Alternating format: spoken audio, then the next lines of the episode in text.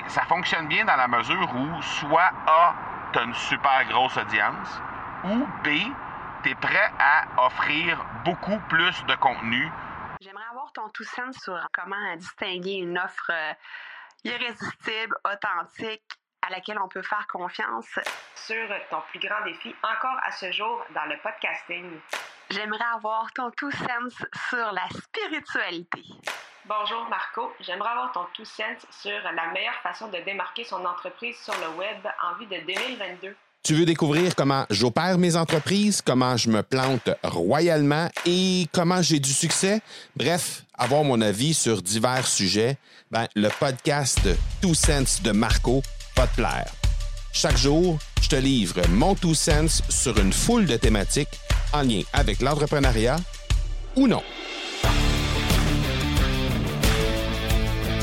J'ai reçu un message sur les réseaux sociaux ce week-end et euh, c'est un message de quelqu'un qui me disait Marco, j'ai lancé mon podcast. Le problème, c'est que pour arriver à le monétiser, ben moi je suis un artiste. Donc euh, c'est difficile pour moi parce que j'ai pas de formation en ligne, j'ai pas nécessairement de, de choses précises à vendre sur le web par exemple en lien avec mon podcast.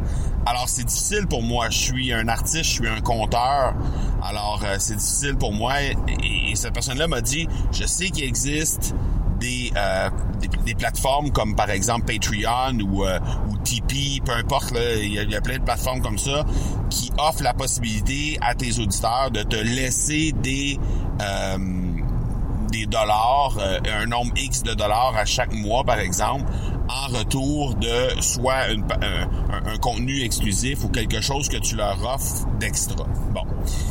Je sais qu'il y a des gens qui font super bien avec cette méthode-là, euh, mais par contre, c'est une méthode que j'aime moins un peu parce que ben ça fonctionne bien dans la mesure où soit A, tu as une super grosse audience, ou B, tu es prêt à offrir beaucoup plus de contenu pour euh, faire en sorte que les gens vont vraiment se tourner vers toi pour avoir accès à ce contenu-là extra que tu vas leur offrir. Alors, ça, ça, ça, fait en sorte que tu dois travailler, tu dois, dois faire du travail supplémentaire à chaque semaine pour euh, ou à chaque mois, par exemple, pour fournir un extra pour que les gens paient et euh, soient intéressés par cet extra-là que tu vas leur euh, tu vas leur offrir. Donc, à ce compte-là, ben, je me dis pourquoi ne pas penser, par exemple, à une formation en ligne qui deviendrait par la suite quelque chose de evergreen. Bon, c'est un autre débat. Mais tout ça pour dire que ces plateformes-là, ça existe, ça fonctionne pour certaines personnes, même si c'est pas le premier, euh, la, première solution qui me vient en tête quand vient le temps de monétiser un podcast, c'est quand même des outils qui fonctionnent. Maintenant, cette personne-là me dit aussi, ben, je suis un artiste. J'ai pas de produit à vendre, j'ai pas de formation en ligne à vendre. Et ça, ça m'a fait penser à une entrevue que j'ai fait avec une cliente qui, euh, j'ai fait une entrevue avec elle cette semaine. Et cette cliente-là m'a raconté euh, l'histoire de son podcast qui a démarré il y a un an, presque jour pour jour. Et cette personne-là me dit, moi, quand j'ai lancé mon podcast, j'étais pas à mon compte. Donc, j'étais salarié, passionné du domaine que, que, que j'allais traiter sur mon, sur mon podcast, mais je, je, je, je, ne je n'avais rien à vendre. Je ne pouvais pas euh, monétiser le podcast de cette façon-là. Et ce que, ce que cette personne-là m'a dit aussi, c'est que ce que ça m'a permis de faire, c'est vraiment de déposer ma voix de m'assurer d'avoir une personnalité, déjà une notoriété qui se bâtissait et faire en sorte que graduellement les gens puissent commencer à comprendre que j'avais une opinion sur cette thématique-là, que je pouvais les aider potentiellement et que ben, ça allait au final euh, être euh, extrêmement euh, intéressant de continuer d'être en contact avec cette personne-là. Éventuellement, cette personne-là est devenue travailleur autonome.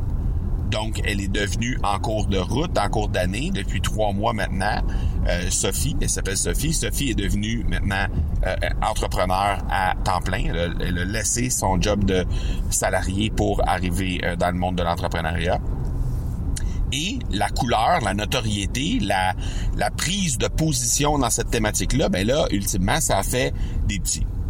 Alors, moi, ce que j'ai envie de répondre à cette question-là, c'est que dans les faits, quand t'as rien à vendre, quand t'as pas de produit à vendre, quand t'as pas de, euh, de, de, de, de, quand, quand, quand t'as pas de formation en ligne ou des choses comme ça à vendre et pour relier avec le contenu que tu crées, que ce soit un podcast, que ce soit euh, une chaîne YouTube, que ce soit un article de blog, peu importe.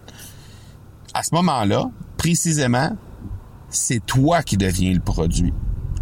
Alors c'est toi que tu dois vendre sur ton podcast.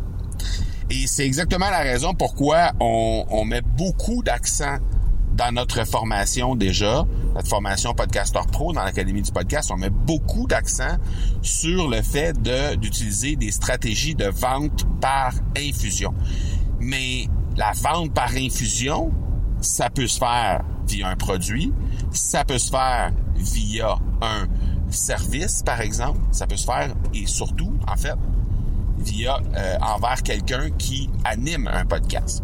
Et il y a euh, trois séquences qu'on, trois trois stratégies de vente par infusion qu'on a qui sont directement reliées vers le fait de euh, développer la confiance de l'auditeur envers toi.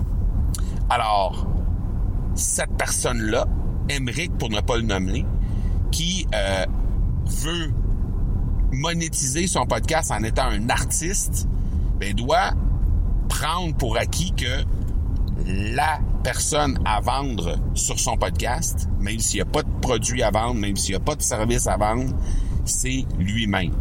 Et à ce moment-là, ben, inévitablement, les gens vont commencer à regarder, à être intéressés par son travail, à être intéressés par ses talents de compteur, à être intéressés par qu'est-ce qui pourrait bien m'offrir de plus. Mais ça passe par lui. Et ça passe par les trois stratégies de vente par infusion qui sont là pour augmenter le niveau de confiance envers le, euh, envers euh, la thématique et envers, dans le cas, euh, dans le cas présent, envers l'animateur.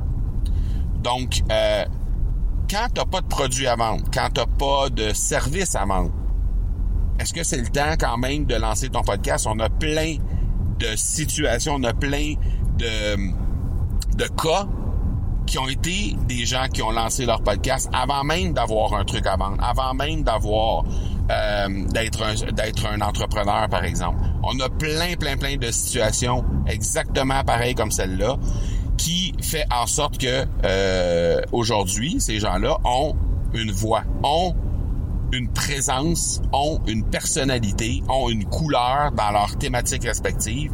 Et le jour où ils décident d'aller de l'avant avec que ce soit des conférences, que ce soit euh, des présences euh, à quelque part euh, sur le web, dans des webinaires, que ce soit simplement, dans le cas de peut-être des contrats de, de compteurs. Peu importe, à ce moment-là, ben, les gens ont confiance parce que ils ont goûté à ce que cette personne-là fait. Alors, est-ce que c'est est-ce que c'est le moment de lancer un podcast, même si on n'est pas entrepreneur, même si on n'a rien à vendre? Tout à fait. C'est une des meilleures façons d'ailleurs de augmenter la confiance et développer la proximité et une relation déjà avec les auditeurs dans l'éventualité éventuellement de euh, monétiser ton podcast. Même chose du côté des autres contenus, sans aucun problème, ça fonctionne également. Donc euh, voilà, on se parle demain. Ciao ciao. Tu veux avoir mon tout sens sur un sujet en particulier?